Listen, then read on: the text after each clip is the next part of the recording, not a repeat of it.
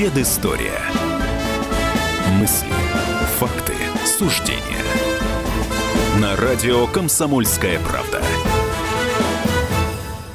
Здравствуйте, друзья! В студии Иван Панкин и мой коллега Павел Пряников, историк, журналист, основатель портала толкователь.ру. Павел, мое почтение. Здравствуйте. Итак, я думаю, что начнем мы наш сегодняшний эфир э, с крупной-круглой даты. 155 лет назад родился Петр Аркадьевич Столыпин. Это произошло 2 апреля 1862 года, если быть точным. А, Павел, ну, любопытно, конечно, провести параллель в наши дни. Как ты считаешь, а вот если бы Столыпина не убили, как бы развернулась история. Вот, например, а, взять хотя бы сегодняшние, сегодняшних мигрантов, дальневосточные гектары, митинги. Как бы эти вопросы, трудности для страны а, пытался решить великий политический деятель? Реформатор, да. Я думаю, что он решал бы эволюционным путем. Понятно, что он подавил, э, запомнился он, в частности, остался в памяти, я бы сказал, простых людей, Столыпинским вагоном и Столыпинским галстуком. Два таких э, штампа, которые и спустя сто лет понятно человеку. Столыпинский вагон – это вагоны, которые перевозили переселенцев на Дальний Восток, а Столыпинский галстук – это виселица, с помощью которой он умертвлял э, революционеров и э, манифестантов. Всего было приговорено к смертной казни при нем около 6 тысяч человек, там 5700 с чем-то. А в исполнение привели почти 4 тысячи приговоров. И если бы он остался после этого, после того, как были подавлены эти волнения, Столыпин был ярым приверженцем эволюционного пути. Он э, не хотел э, никаких войн для России. Я думаю, что если бы он остался премьером, вероятно бы Россия или не вошла в Первую мировую войну, или вошла бы очень поздно, примерно как э, США в 17 году. Если бы он остался жив. Если, если бы остался жив, если бы остался жив, остался бы премьером, э, вокруг него, причем уже была вот сколачивалась, что называется, настоящая правая партия. Его поддерживали в основном октябристы. Это такое правое крыло э, русской буржуазии. Я думаю, что, еще раз повторю, что Россия бы не вступила в Первую мировую войну или вступила бы очень очень поздно к разделу, скажем так, э, тех европейских пространств, которые занимали Австро-Венгрия и Германия, там, как минимум в 17 году. Я думаю, что продолжалось бы активное переселение крестьян на Дальний Восток и в Среднюю Азию. Мы забываем еще один факт. Мы помним только о Дальнем Востоке, куда действительно при Столыпине с 6 по 16 год было переселено ну, почти 3,5 миллиона человек. Из них около полумиллиона вернулось. Но вот 3 миллиона. До этого, с 1861 года до 1906 года, то есть за 45 лет, туда переселился миллион восемьсот а Столыпин переселил за 10 лет 3 миллиона. И мы забываем о том, что еще около миллиона человек э, было переселено в Северный Казахстан. И начиналось 15-16 год, этому помешала революция, активное переселение русских крестьян в Среднюю Азию, то есть еще южней. Это примерно нынешняя Киргизия, Таджикистан, Узбекистан.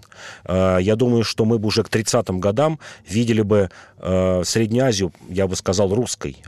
Там бы преобладало бы русское население. И я думаю, что тогда бы Средняя Азия, ну вот в нынешний момент, она бы, ну, глупо было бы говорить об отделении от России, это было, была бы частью России. А пригодился бы э, вот тогдашний Столыпин нынешней Европе, например? Я думаю, пригодился. Его очень, кстати, очень хорошо э, к нему относился, любил и ценил немецкий э, император Вильгельм. Он говорил даже, была встреча, в, э, так называемая встреча в шхунах, когда встретились парусники Николая II и Вильгельма, и там велись беседы, переговоры. Он тогда впервые познакомился со Столыпиным, и он даже вот и остались э, действительно в истории эти слова, это как бы не придумка, не какая-то мистификация, что я бы хотел, чтобы у меня в Германии был такой премьер. И, и, и Вильгельм говорил, если бы не Столыпин, то никогда бы не случилось войны между Германией и Россией, что западные державы, в первую очередь Франция и Англия, э, стравили две великие державы, и, в общем-то, скажем так, почти уничтожили их э, к 17 году. И я думаю, что был бы тот самый союз Германии и России, который вот 300 лет, что называется, возревал, и в финальной своей стадии каждый раз обрывался. А вот э, смотри, такой вопрос. А почему тогда, при том, что Столыпин был очень толковым реформатором, Николай II со временем э, все дальше от него отдалялся? Отдалялся почему? Потому что Столыпин был приверженцем буржуазных реформ.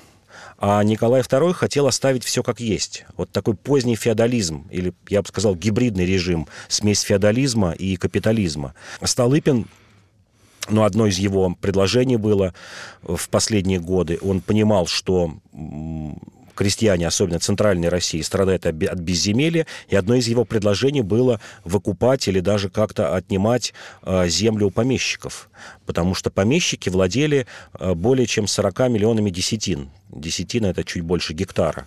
А центральной России, как раз переселенцы, которые уезжали в Среднюю Азию, на Дальний Восток, это были в основном э, люди из э, севера Украины, э, центрально-черноземных областей, которые, еще раз повторю, страдали от безземелья.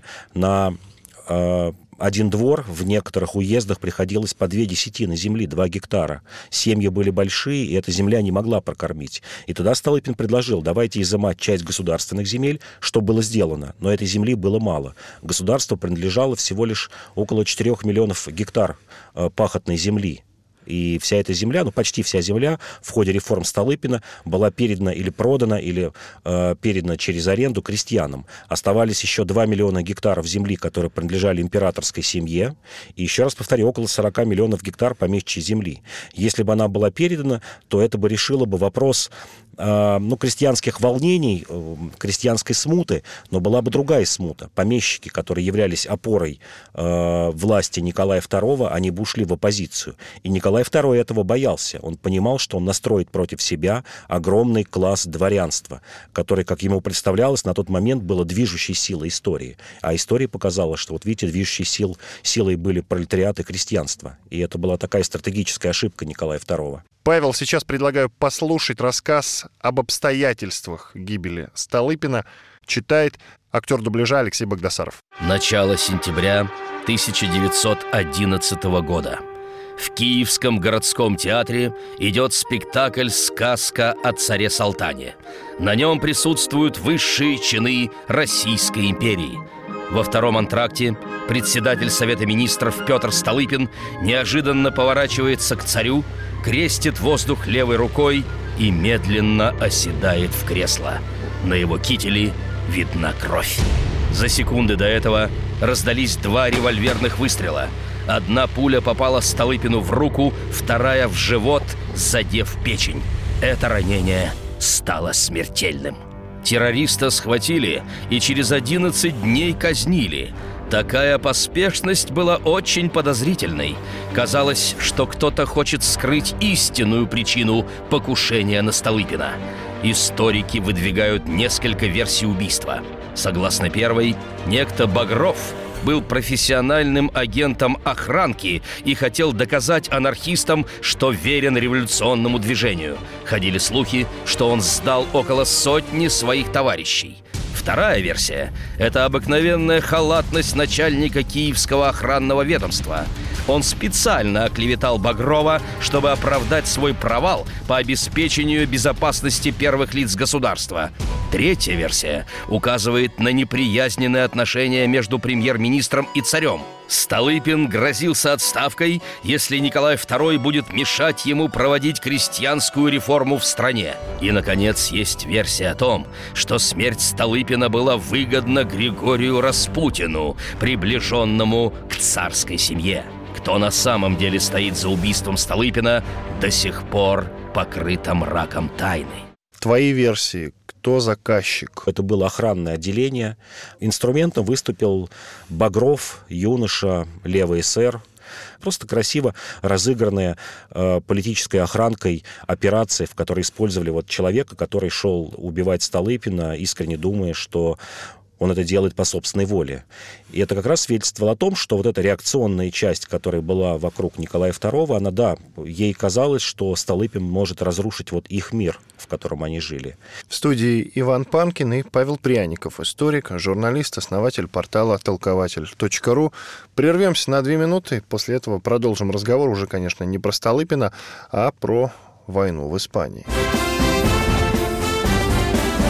Предыстория. Мысли, факты, суждения. То, о чем все говорили весь день – складывается в картину дня на радио «Комсомольская правда». Ключевые новости, события и происшествия обсуждаем в прямом эфире вместе с вами. Слушайте и звоните в программу «Картина дня» по будням после 7 вечера по московскому времени.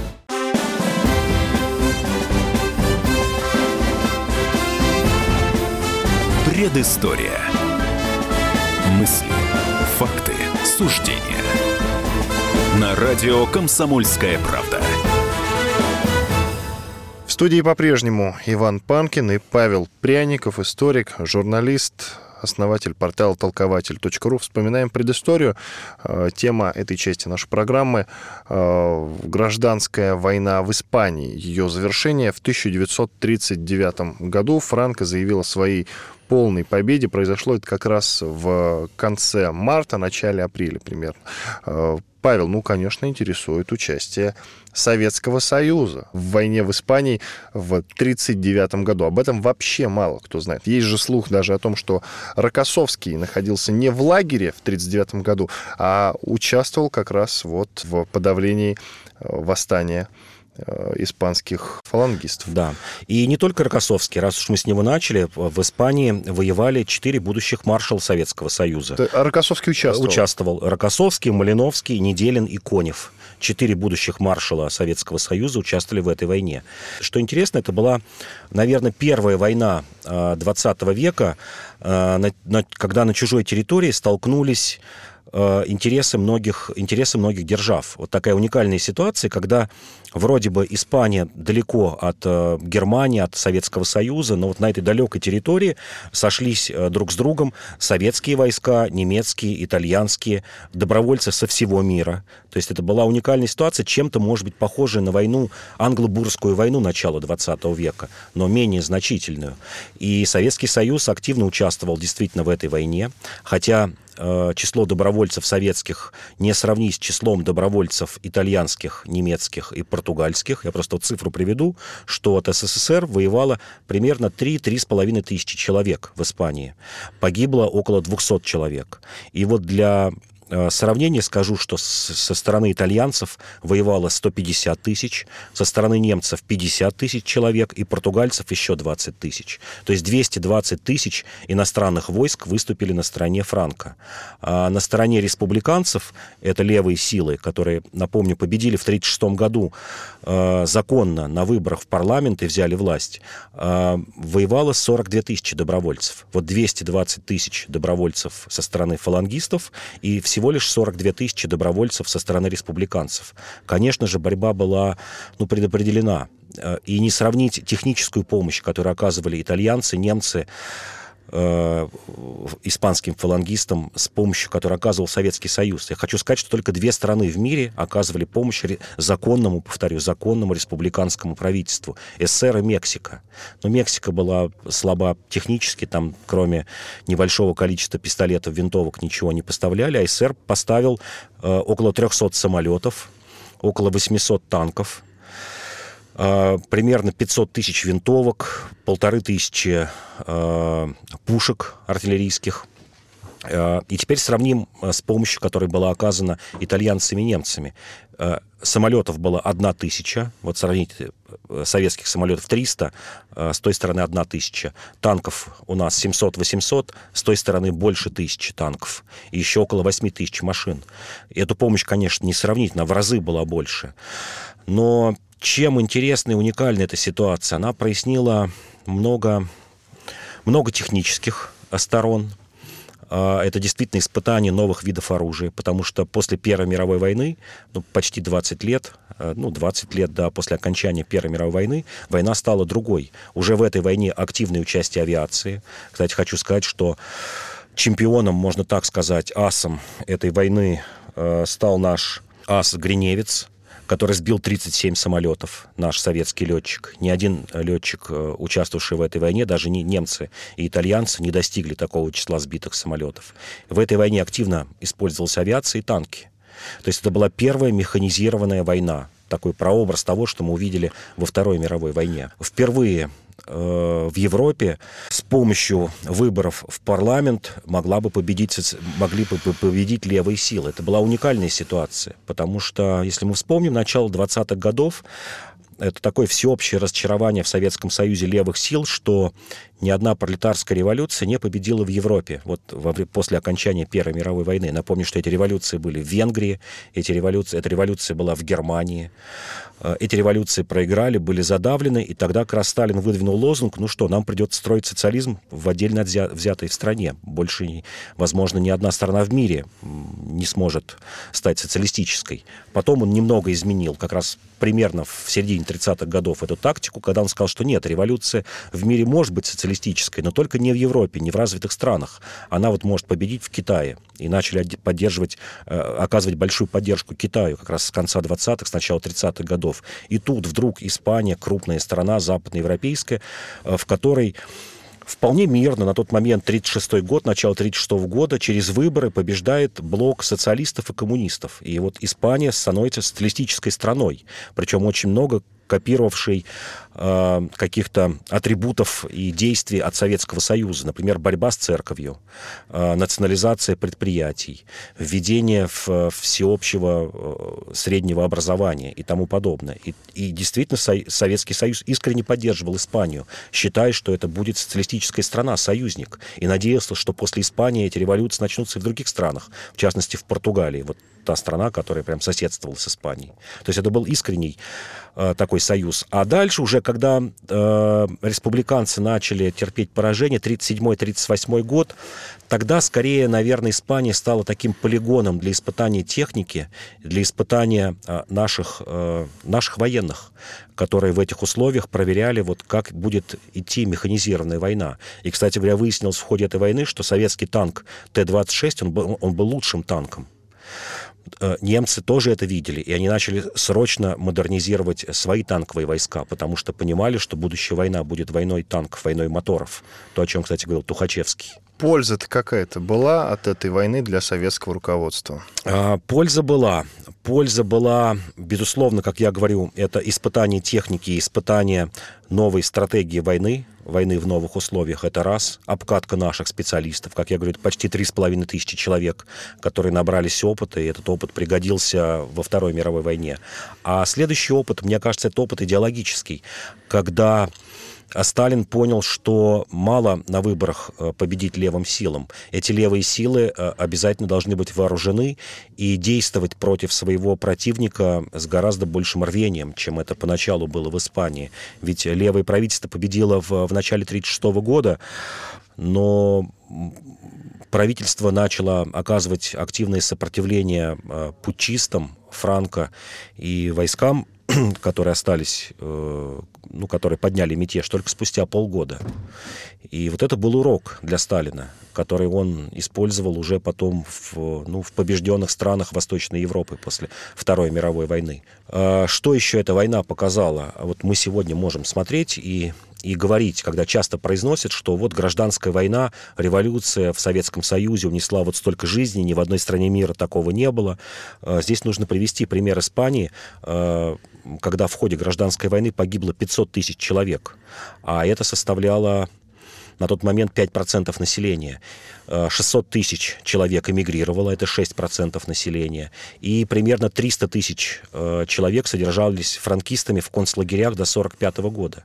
И если мы эти 5% перенесем на российскую почву, мы увидим, что тогда бы в гражданской войне, если 5% от населения России того времени, это почти 8 миллионов человек. А мы знаем, что в гражданской войне погибло 3 миллиона. То есть число жертв гражданской войны в, в, в Испании было почти в три раза больше. И эмигрировало почти в три раза больше потому что 6% э, населения от России это почти 10 миллионов, а мы знаем, что эмигрировало в 2 миллиона человек. То есть война в Испании, она была гораздо более жестокой по своим последствиям, чем гражданская война в, э, в России. Павел, э, расскажи тогда, если мы практически разгромили основные силы Испании вот в этот период, 39-40 год, тогда почему мы полностью не деморализовали их военных? Каким образом они тогда сумели найти деньги, чтобы активные силы приложить во время Великой Отечественной войны? Ну, я как раз бы сказал, что вот именно поражение э, ну не поражение, а разрушение Испании к 1939 году. Она действительно была разрушена.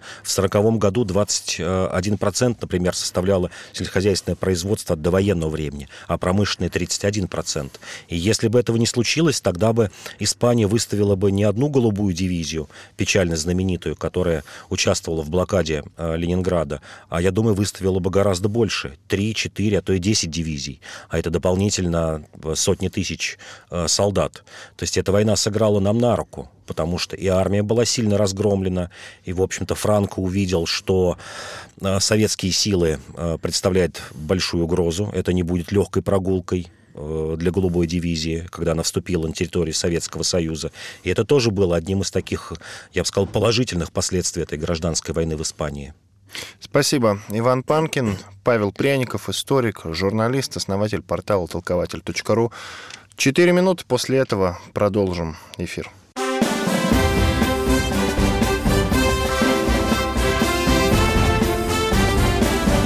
Предыстория.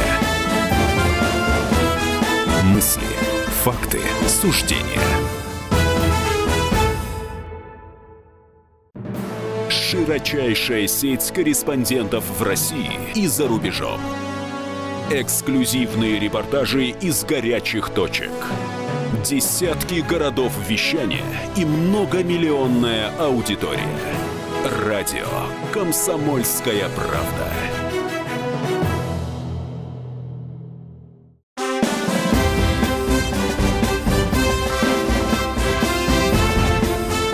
Предыстория. Мысли, факты, суждения. На радио «Комсомольская правда». В студии по-прежнему Иван Панкин, мой коллега Павел Пряников, историк, журналист, основатель портала толкователь.ру. Павел, ну сейчас по всей Москве сносят хрущевки. Я, кстати, знаю твое достаточно негативное отношение к этим строениям. Хотя, на мой взгляд, вот в тот момент, когда их начали строить, это был прорыв. И это можно отнести в заслугу как раз Хрущеву. Вот его часто называют шутом или э, клоуном, э, хотя ты, например, считаешь его достаточно хорошим реформатором и в то же время не любишь хрущевки, хотя хрущевки — это явная заслуга Хрущева. Поясни, пожалуйста. Ну, я поясню как. Э, хрущевки на тот момент это действительно был огромный прорыв. Но когда их возводили, э, прямо вот в проектной документации говорилось, что срок жизни хрущевок, вот первых серий, особенно знаменитая серия К-7, э, это 25 лет. А хрущевки, которые возводились уже вот по окончании жизни Хрущева, затронули часть брежневского времени, их срок жизни был 50 лет. И вот если мы посчитаем, прибавим к 60-му году 25 лет, уже в 85 году их надо было сносить. И, в общем, это, не скрывали, это считалось временным жильем, что мы сейчас решим э, назревшую проблему жилья, что просто переселить людей из подвалов, из коммуналок, из землянок. А дальше, когда мы, мы станем богаче, мы будем строить полноценные дома, такие примерно, как вот строились в Стали... в сталинское время. Но Дома нет ничего долговременнее временного. Это да, это да. Но хрущевки это был действительно прорыв, огромный прорыв. А, мы вот часто говорим, ставим заслугу а, Хрущева, например, Целину, полет в космос, безусловно, достижение паритета по ядерным силам с а, США, но забываем о, о таком прорыве, как действительно решение жилищной проблемы. И это же не просто решение жилищной проблемы, а это еще создание полноценной инфраструктуры ЖКХ, которой мы пользуемся сегодня во всех городах. Потому что что из себя представляла структура ЖКХ при Сталине? Да, строили мало, строили дома крепко, хорошо. Например, о сносе сталинских домов не идет речи сегодня. Но эти дома были, очень многие дома автономные. Что такое автономные? Это котельная, которая работала в одном доме, вот отапливала один дом. Многие дома, во многих домах было печное отопление, да, действительно печное отопление. Не в тех домах, где жили там маршалы или заслуженные деятели искусств, а обычные сталинские дома, э, где-нибудь там вот в городах индустриализации, где происходила массовая индустриализация, Урал, Западная Сибирь. Э, не было водоочистных сооружений, э, не было газовых сетей, не было станций фильтрации воды, не было электрических сетей. Вот той цельной системы ЖКХ, которую мы имеем сегодня, центральное а, отопление – водоканализационные стоки, станции очистки канализационных стоков, станции очистки воды, электросети. Вот это все комплексно создавалось при Хрущеве. То есть это города современного типа. Да, может быть, дома не очень приглядные, но инфраструктура ЖКХ была очень современная по тем временам, не уступала, например, там, европейским аналогам. И, как мы потом позже знаем, например, система электрических сетей, она вообще была в России уникальна, в Советском Союзе уникальна. Ни одна страна мира не смогла создать такую замкнутую систему э, электросетей. И даже сегодня в странах Западной Европы мы не видим, например, э, центрального отопления, даже в холодных странах, таких как Швеция, Норвегия, Финляндия. Это автономные системы с котлами, с газовыми э, в каждом доме. При Хрущеве это было создано. То есть это была великая трансформация городов. Давай вспомним предысторию. Как к Хрущеву пришла мысль построить хрущевки, кто занимался этим проектом, кто выбирал проект именно хрущевок, потому что я подозреваю, проектов было несколько, предлагали самые разнообразные варианты. Вот да, об этом обо всем, Да, пожалуйста. предлагались разнообразные варианты. Вообще первые, и, первые идеи о строительстве блочных домов, они возникли в 1939 году при Сталине. И даже было несколько построено экспериментальных домов на Ленинградском шоссе и на Велозаводской улице. Затем, после войны, эти эксперименты продолжились э, по Сохинам, в частности, на на Хорошевском шоссе, это 48-50 год. Это такие прообразы хрущевок. Но чем они отличались от хрущевок? Тем, что, э, в общем, э, вот те самые панели, детали из которых собирался дом, они делались на строительной площадке. То есть из бетона отливались вот эти блоки прямо на строительной площадке. Естественно, процесс шел долго, не всегда можно было соблюдать технологии, получалось много брака. То есть идея витала в воздухе. То есть понимали в, 30 в конце, конца 30-х годов, что нужна какая-то система, которая, э, благодаря которой можно строить быстро и относительно качественно. Но вот в сталинское время не смогли подойти к этой системе. И тут, э, я бы сказал, сыграла ну, может быть, действительно в чем-то даже гениальная задумка Хрущева, что не надо изобретать велосипед, что не надо придумывать самим эту технологию, когда такая технология в мире есть. А технологию эту придумали французы в 30-е годы, когда нужно было строить сначала домостроительные комбинаты, на которых собираются все эти детали, и, и оттуда уже привозить на стройку эти детали.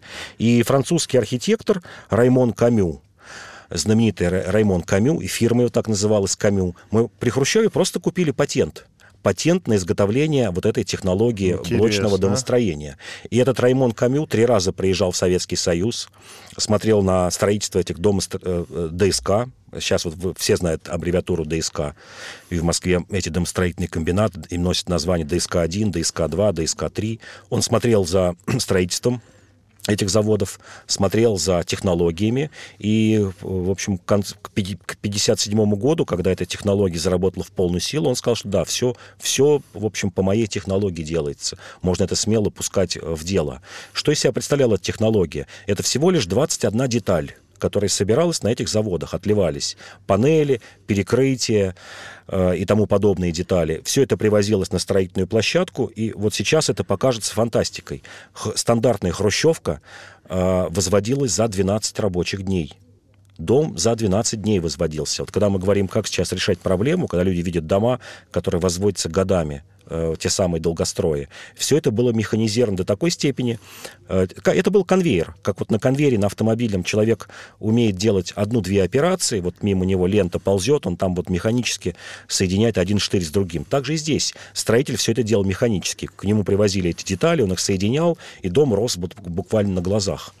И при этом, что еще было интересно, что одновременно, когда возводились, начинался возводиться второй этаж, на первом этаже уже приступали к отделочным работам. Сантехники, электрики, отделочники, штукатуры. Вот дом, еще раз повторю, стандартная хрущевка возводилась за 12 дней. И таких темпов э, в мире, наверное, к тому времени никто не знал. Что же пошло не так? Вот ты сказал, что была идея. Построим временно, потом построим что-нибудь лучше. Что пошло не так? Пошло не так, не хватило денег было понятно, что если возводить вот такие качественные дома, как мы все время будем ссылаться, или дореволюционные дома, или сталинские дома, вот с теми самыми архитектурными излишествами, против которых боролся Хрущев, э, дома с лифтами, мусоропроводами, облицованные гранитом, но тогда бы мы не смогли бы переселить э, из вот непригодного жилья, а еще и вчерашних крестьян, которые вообще не имели никакого жилья. То есть люди прямо из деревни приезжали на, в общежитие завода и там через 5-6 лет получали квартиру. И мы бы этого не увидели. Не хватило денег, что пошло не так. Э, не хватило э, строительных технологий, не хватило бетона, не хватило Э, арматура, всего того, чего идет на строительство этих домов. Потому что одновременно с этим 60-е, 70-е годы, э, годы, я бы сказал, что это еще и вторая такая индустриализация э, происходила. Это огромное количество новых заводов, которые тоже требовали строительных мощностей. Один завод «АвтоВАЗ» в Тольятти что стоит? Вот сколько пошло туда миллионов тонн бетона для того, чтобы построить этот завод.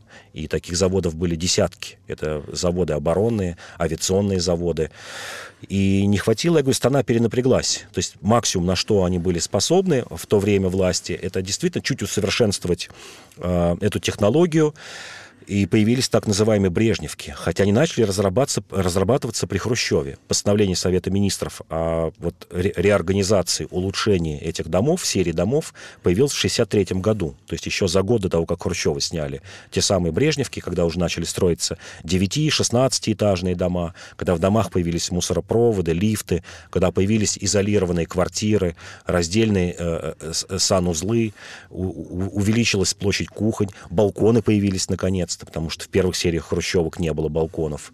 Вот сил хватило только на то, чтобы модернизировать эту систему. В первую очередь заселялись рабочие. Это как раз э, был таким, ну, я бы сказал, настоящим социализмом, когда мы говорим про Хрущева, когда Хрущев впервые сказал, да, что главное это человек. Не, и государство, в общем, нельзя забывать, но главное это человек. Я просто что... думал, что нуждающимся давали квартиры нуждающимся, в первую очередь. В первую очередь, да. А что рабочие это были нуждающиеся, которые жили в коммуналках, которые жили э, в общежитиях, жили в, в прямом смысле слова в землянках продолжали жить с 30-х годов в землянке, особенно это Западная Сибирь, когда э, заводы строились в чистом поле, никакого жилья не было. Это Магнитогорск, Миас и тому подобное, там Верхняя Пышма, Уфалей и тому подобные вот эти города-заводы, когда люди жили в неприспособленном жилье. Тут надо понимать, что хрущевское домостроение, оно было по всей России. Вот сейчас мы по, по всему Советскому Союзу. Сейчас мы говорим, что вот сносятся дома в Москве, и кажется, что это проблема только Москвы, или вот э, эти хрущевки только здесь находятся. Нет, всего было возведено, и точная цифра 290 миллионов квадратных метров жилья в домах хрущевских серий. И вот заселялись э, впервые действительно люди, люди были ну, без ума. Без ума, потому что нужно представить быт того времени, 50-е годы. Вот представьте, была шестидневная рабочая неделя. Человек работал 6 дней. У него был один выходной воскресенье. У человека печное отопление, то есть ему нужно прийти с работы, э, нарубить дрова, растопить печку. У человека не было горячей воды. Жил он, скорее всего, действительно в помещении коридорного типа, когда не было ни ванны, ни к умывальнику стояла очередь. На кухнях часто не газифицированных еда готовилась на кирогазе. Это вот просто такая вот, все уже, наверное, забыли, не знают, как это выглядит.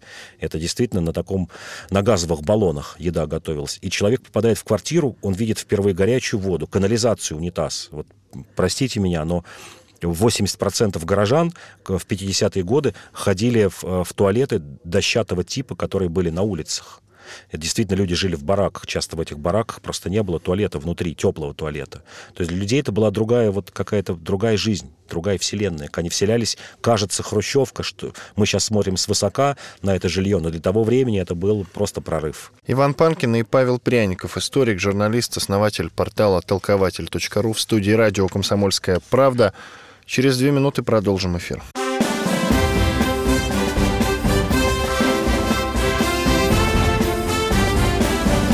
Предыстория. Мысли, факты, суждения – Каждую субботу с 16 до 17 часов на радиостанции «Комсомольская правда» я, Леонид Альшанский, почетный адвокат России, веду передачу «Народный адвокат» и отвечаю на ваши вопросы по проблемам административного права, ГАИ, таможенник, пограничник, гражданского права, дачной амнистии, земельных отношений, обманы страховых компаний. Обо всем этом вы услышите в наших передачах каждую субботу с 16 до 17 часов.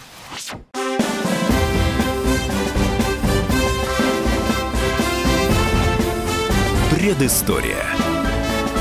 Мысли, Факты, суждения. На радио «Комсомольская правда». В студии радио «Комсомольская правда» по-прежнему Иван Панкин и Павел Пряников, историк, журналист, основатель портала толкователь.ру.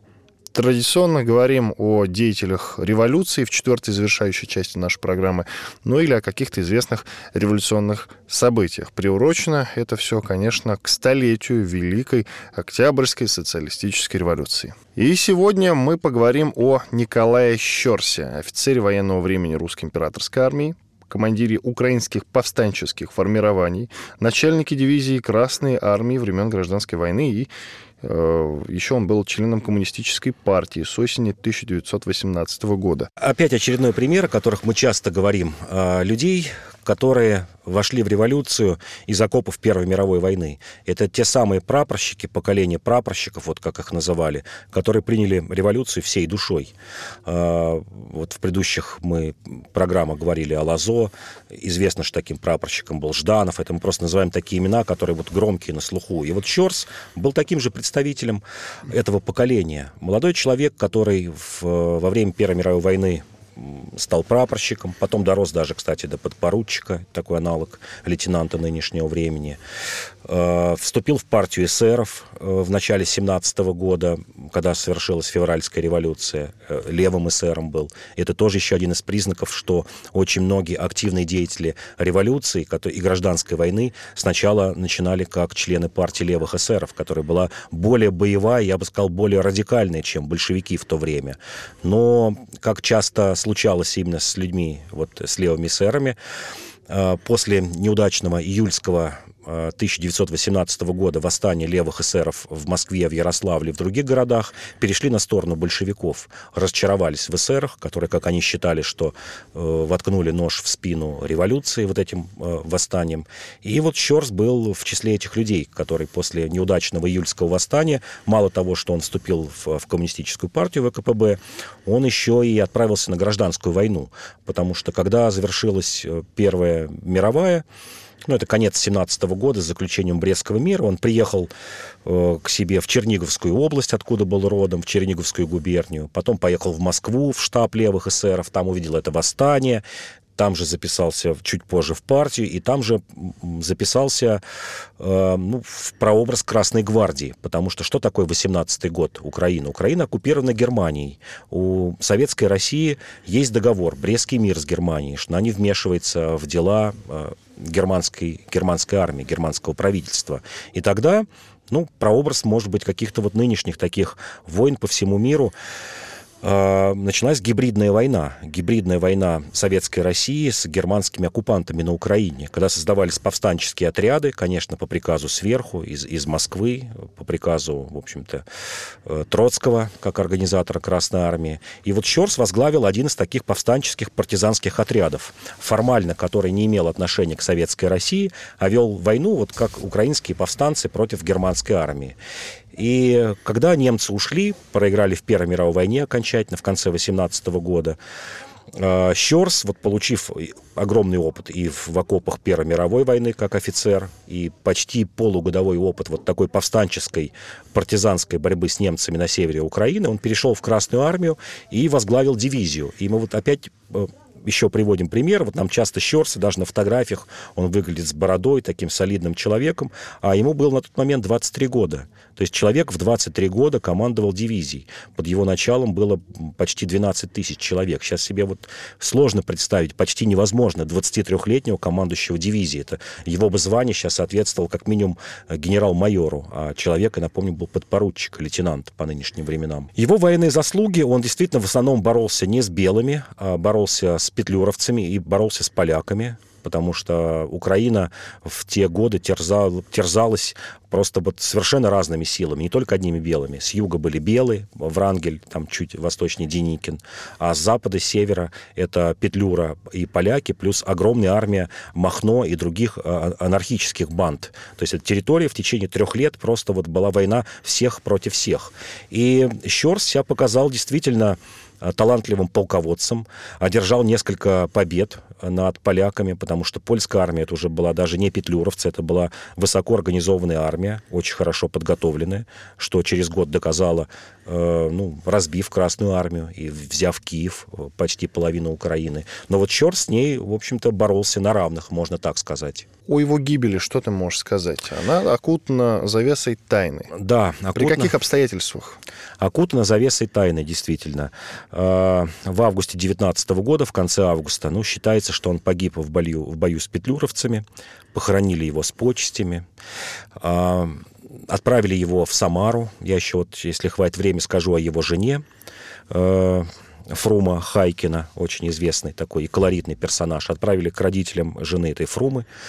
Туда его похоронили, там похоронили. И в 49 году, когда была эксгумация Э, тело Щерса, когда решили поставить его, когда перезахоронить его решили, поставить ему памятник там в Самаре.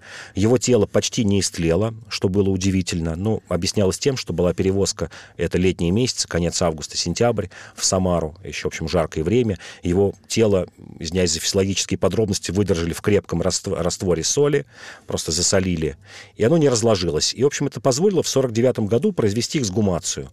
Тело посмотрели, а как же он действительно был убит. Потому что в той суматохе, которая тогда происходила, этого не сделали. И оказалось, что он убит выстрелом в затылок э, с близкого расстояния. Считалось, что он якобы по показанию его э, его подчиненных, что он убит был пулеметной пулей. Оказалось, нет, он был убит э, револьверной пулей э, сзади в затылок. И предполагали, что, в общем-то, это кто-то из его сослуживцев это сделал. Ну, с того времени прошло ровно 30 лет, с 19 по 49 год. Уже невозможно было найти э, исполнителя этого убийства. И, в общем-то, скажем так, это дело замолчали. То есть никто не стал поднимать эту тему. Погиб, погиб геройски. И вообще очень интересно, конечно, как он стал героем. До 1935 года э, Щерс ну, не был в числе героев гражданской войны. Ну, его помнили близкие соратники, там, немножко на Украине. И тут, в общем-то, узнает Сталин, прочитав какой-то рассказ, вот, местный украинский о, о героях, и понял, что украинцам нужен свой Чапаев, свой герой. Вот герой, олицетворявший борьбу именно, именно украинцев за советскую власть. И тогда действительно его вот вынесло на волну, о нем стали много говорить. Его жену, она осталась жива, а, привлекли к тому, чтобы она рассказывала о своем муже. А жена вообще была колоритный человек. Э, Фрума Хайкина, она а, в 18 году в возрасте 20 лет стала начальником ЧК вот в этих приграничных районах Советской России и Черниговской губернии. Это пример нынешняя Брянская, Брянская область. Причем легендарной, жестокой. Ее сравнивали часто с Розалией Землячкой, потому что говорили, что только, только она сама лично расстреляла более 200 человек, ну, как считалось, контрреволюционеров. И как раз этот путь был, где вот нынешняя Брянская губерния, стык и Черниговской области, это был путь, когда на Украину бежали из Советской России. Ну, там офицеры бежали, кто-то из буржуазии. И вот она там установила такой фильтрационный пункт, когда проверял этих людей, бежавших на Украину. И встретила Щорса, они поженились, и смерть Щорса, ну, глубоко перепахала ее. Она увидела вот близкого человека, напомню, она даже вот была младше Щорса, еще на два года, 21 год, и для нее это провело такое тяжелое впечатление, что она ушла из ЧК, далее работала над планами Гойл-Ро, строил электростанции, потом стала директором нескольких заводов на Урале во время индустриализации, во время войны руководила авиационными заводами. Вот так ее эта смерть перепахала. Умерла, в общем, в 77 году в преклонном возрасте, до 80 лет дожила. И вот это тоже такой интересный пример, скажем, как гражданскую войну вот переносили такие люди, как его жена. Иван Панкин, Павел Пряников, историк, журналист, основатель портала толкователь.ру. В завершении традиционно наша постоянная рубрика «Песни революции». И, конечно же, это песня о Щерсе. Спасибо, Павел. До свидания. Песни революции. На радио «Комсомольская правда». Шел отряд по бережку, шел издалека, Шел под красным знаменем командир полка.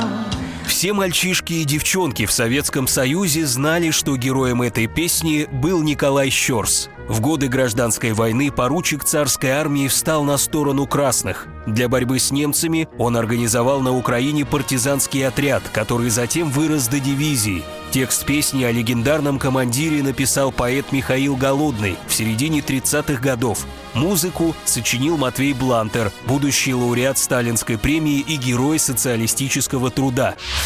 В голоде и в холоде жизнь его прошла, но недаром и пролита кровь его была. Первым исполнителем песни о Щурсе был оперный певец Марк Рейзен. Впервые она прозвучала в 1937 году со сцены Большого театра в дни празднования 20-летия Октябрьской революции. В наши дни песня о Щерсе по-прежнему пользуется популярностью. Она берет за душу, когда звучит из уст многоголосого хора. Нередко ее включают в свой репертуар и соло-исполнители. Предыстория. Мысли, факты, суждения. И сошлись они в чистом поле, и начали они биться. Каждый за свою правду. И не было в той битве ни правых, ни виноватых. Звон стали, крики поверженных. Самый беспощадный проект радио «Комсомольская правда». Радио «Рубка». Столкновение взглядов, убеждений и принципов. У гостей в студии всегда полярные мнения. Слушатели участвуют и голосуют. Нам есть о чем поспорить. Остро, жестко, жестоко. Программу «Радио Рубка» слушайте на радио «Комсомольская правда». Каждую среду в 18.05 по московскому времени.